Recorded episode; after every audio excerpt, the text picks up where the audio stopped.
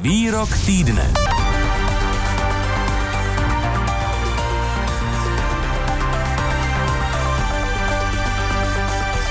Automobilka Škoda nemá po více než roce a půl čipy a na nepříznivou situaci ve výrobě musí reagovat. Teď cituji vedoucího komunikace podniku Škoda Auto Tomáše Koteru tedy výrok týdne. Následky tvrdě zasáhly celý automobilový průmysl. Některé konkurenční značky své závody již kompletně uzavřely do konce roku 2021.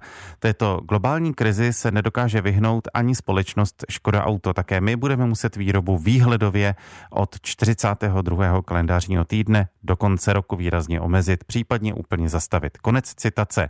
My teď máme mluvčího eh, Škody Auto Tomáše Koteru po telefonu ve vysílání. Dobré odpoledne. Dobré odpoledne. Co tedy ono výrazné omezení výroby, či dokonce její zastavení bude znamenat pro interní zaměstnance podniku Škoda Auto? V současné době, pokud nevyrábíme, to znamená, pokud dojde ke zrušení jedné směny nebo více směn, zůstávají naši zaměstnanci doma na průměrném, na, odpověd, na odpovídající výši náhrady průměrné mzdy a pro společnost jako celek, tedy pro Škodu Auto, dá se nějakým způsobem eh, vyčíslit eh, ta ztráta? Já bych nerad říkal přesné číslo, ale samozřejmě si umíte představit, že pokud tak velký podnik, jakým je Škoda Auto, která významně přispívá ke hrubému domácímu produktu této země, eh, několik dní nevyrábí, v jakých cifrách se zhruba pohybujeme. A to omezování eh, výroby z pochopitelných důvodů půjde o omezování určitých směn nebo se bude jednat o nějaké plošná zastavení? tím prvním předpokladem pro omezení té výroby je nedostatek eh, komponentů, které obsahují ty krizové čipy. To znamená ty, ty čipy, které jsou obsazeny, pardon, které obsahují díly, které následně montujeme do našich modelů. Ve chvíli, kdy máme dostatek dílů, tak není důvod ty směny omezovat pokud nastane ta situace, že uh, skutečně nám ty díly chybí a nejsme schopni to auta vyrábět, pak logicky uh, nejčastěji rušíme ty první noční nedělní směny, nebo naopak tu pát, pát, páteční odpolední nebo uh, samotní uh, ranní směnu. Je to proto, abychom zaměstnancům v úvozovkách neroztrhávali ten týden například rušením středeční odpolední směny. Co zákazníci? Tam někteří eh, zákazníci si budou muset eh, výrazně počkat na svůj objednaný model. Teď se ptám na to, jak eh, bude za stávající situace společnost schopná uspokojit poptávku. Nemusí tomu tak úplně být. Ten důvod, proč tu výrobu příští týden budeme omezovat, je také ten, že ty komponenty, ty díly, které dostaneme, budeme domontovávat do vozů, které jsou momentálně uskladněny po České republice k dnešnímu dní je jich zhruba něco přes 46 tisíc. To znamená, že tito zákazníci dostanou své vozy dříve, než by je měli, pokud bychom nadále vyráběli další vozy a uskladňovali je na těchto plochách. Jaké další komplikace omezení eh, výroby či v odstávka některých eh, výrobních závodů, jaké komplikace to může přinést eh, pro vaše obchodní partnery, tedy pro subdodavatele? Tady bych nerad spekuloval. My skutečně plánujeme naši výrobu ze dne na den. Eh, ještě před několika lety se dalo v rámci výrobního plánu dohlédnout, řekl bych, minimálně půl roku dopředu a naši kolegové z řízení výrobního programu nebyli schopni říct, co se v příštích třech měsících, který den, v které hodině a doslova někdy i minutě vyrobí. My v tuto chvíli skutečně tady jsou krizové týmy, které zasadají každý den a nejsou schopni říct, které vozy vyrobíme zítra. To je jenom pro popis té situace. Hmm. Nedostatek čipů, to je tedy hlavní důvod omezení či zastavení výroby. Pochopitelně mluvíme o konkrétním e, příkladu nejvýznamnějšího výrobce e, v České republice, nicméně se to týká e, všech automobilek na světě, pochopitelně. Proč, proč je to vlastně takový problém? Můžete jednoduše vysvětlit, proč jsou čipy tak zásadní pro nové vozy? Tak jenom pro představu, například v Nové Fáby těch čipů zhruba 400, z Eniaku téměř tisíc. Eh, samozřejmě neznamená to, že všechny, všech těch tisíc čipů nám chybí. Ale když vám chybí jeden nebo dva a například, když vám chybí jeden eh, v té jednotce ovládání zadních dveří, tak nestáhnete okénko. A logicky nemůžeme dodat zákazníkovi vůz, kde nejde stáhnout zadní okénko. Jaký je výhled, co se týká obnovení dodávek, dodávek čipů? Je ten problém teď především proto, že váznou ty dodavatelské cesty, že se zkrátka například z Ázie výrazně prodraží doprava, nebo nebo je ten důvod někde jinde? A jak dlouho to může trvat? Tady došlo k souběhu několika, řekl bych, nešťastných událostí. Nejprve k požáru jedné, jednoho z největších výrobců v Japonsku. Tento dodavatel už opět funguje. A následně zhruba několik týdnů potom díky bouřím v Texasu byl zastaven provoz firmy Texas Instruments, další velký dodavatel těchto čipů. A co je nejaktuálnější problém, je dodavatelský řetězec z Malajzie, kde dochází ke třetí velmi silné vlně koronaviru a továrny jsou ještě stále z části zavřeny, ale provoz už se rozbíhá. Takže to je opravdu souhra, nešťastná souhra mnoha událostí eh, po celém světě. To je čip eh, tak těžké vyrobit, že automobilky celého světa jsou závislé na třech dodavatelích? No, nejsou jen tři dodavatele, ty dodavatele jsou ještě eh, v Číně, Tchajvanu, Japonsku, v Evropě i v USA ale momentálně je to prostě klasický přetlak poptávky nad nabídkou. Vysvětluje Tomáš Kotera, vedoucí komunikace společnosti Škoda Auto. Děkuji vám, naslyšenou. Hezké odpoledne, nasledanou.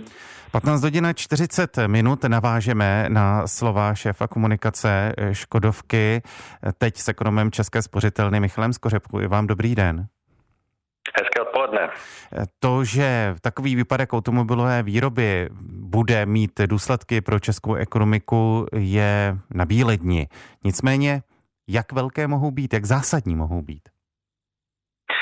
No tak eh, on už ten předchozí rozhovor s panem Koterou ukázal tu obrovskou nejistotu. Tam vlastně nepadlo eh, vůbec nic konkrétního a já mu to samozřejmě nezazlívám, protože je jasné, že skutečně eh, ani ti, kteří jsou přímo na té frontové linii, tak prostě nevědí takřka ze dne na den, jak se situace bude vyvíjet. Takže my v podstatě v tuhle chvíli můžeme mluvit spíš jenom o nějakých citlivostech za nějakých předpokladů.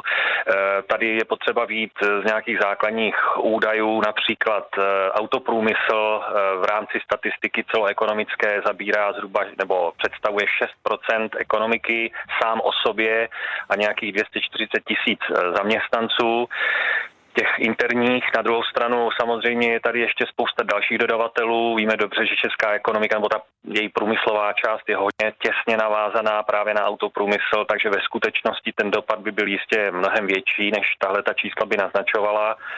Eh, takže pokud bychom se bavili například o těch úplně nejhorších možných scénářích, kdyby skutečně ten autoprůmysl víceméně vypadl naprosto a přestal vyrábět, řekněme, někdy na konci října, což asi úplně takhle nehrozí, tak se můžeme bavit o dopadu, eh, řekněme, do HDP někde zřetelně přes 1%, přes 1% bod v tom celoročním vyjádření, takže to už je skutečně eh, výrazná změna.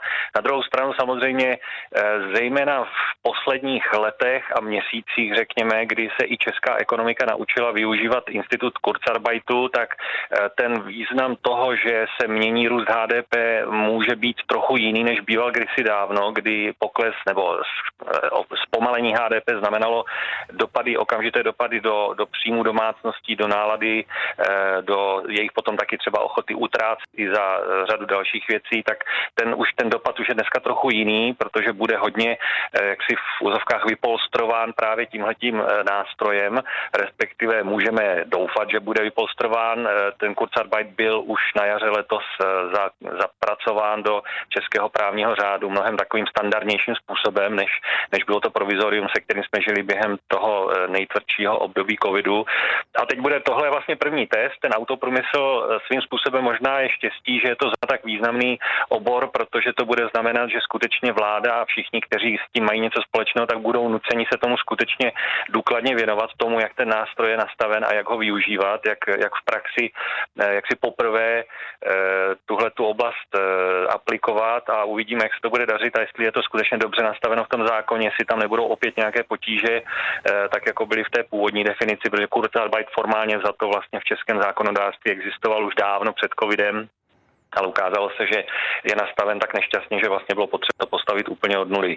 Takže tím jenom chci říct, že ten faktický dopad na nás, na, na běžné e, spotřebitele, e, na zaměstnance, ať už Škody auto nebo autoprůmyslu nebo těch všech návazných odvětví, může být do značné míry tlumen tímhle tím způsobem, ale samozřejmě vyhřezne to potom e, v, ve veřejných financích, protože to bude hold stát vládu do určité peníze. Právě Česká republika vstoupí do nasledujícího roku s rozpočtovým schodkem 300 77 miliard téměř. Jak eh, ten výpadek eh, automobilové výroby a že tady v Česku je opravdu výrazná automobilová výroba, jak to ovlivní rozpočet?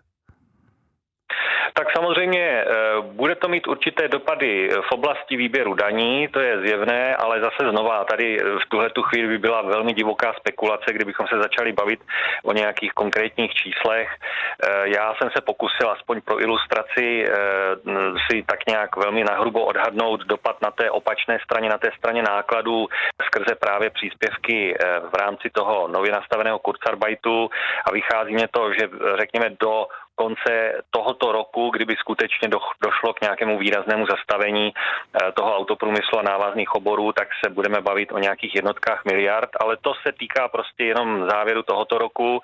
Samozřejmě ty problémy můžou pokračovat i příští rok. Takové signály jsou, že ta situace vlastně se bude eh, zlepšovat jenom velmi pomalu a zřejmě to, co teď vidíme, že přichází, tak zřejmě pokračovat i v prvních měsících příštího roku, takže ty náklady tak můžou naskakovat a pak se už můžeme bavit možná možná dokonce v těch černých scénářích i o desítkách miliard, eh, což by samozřejmě byl další velmi nepříjemný zásek eh, v oblasti, jak už jste sám říkal, která už v tuhle chvíli nevypadá příliš zhledně z hlediska těch desítek, byla co dím stovek miliard deficitů a potom nárůstu eh, veřejného dluhu.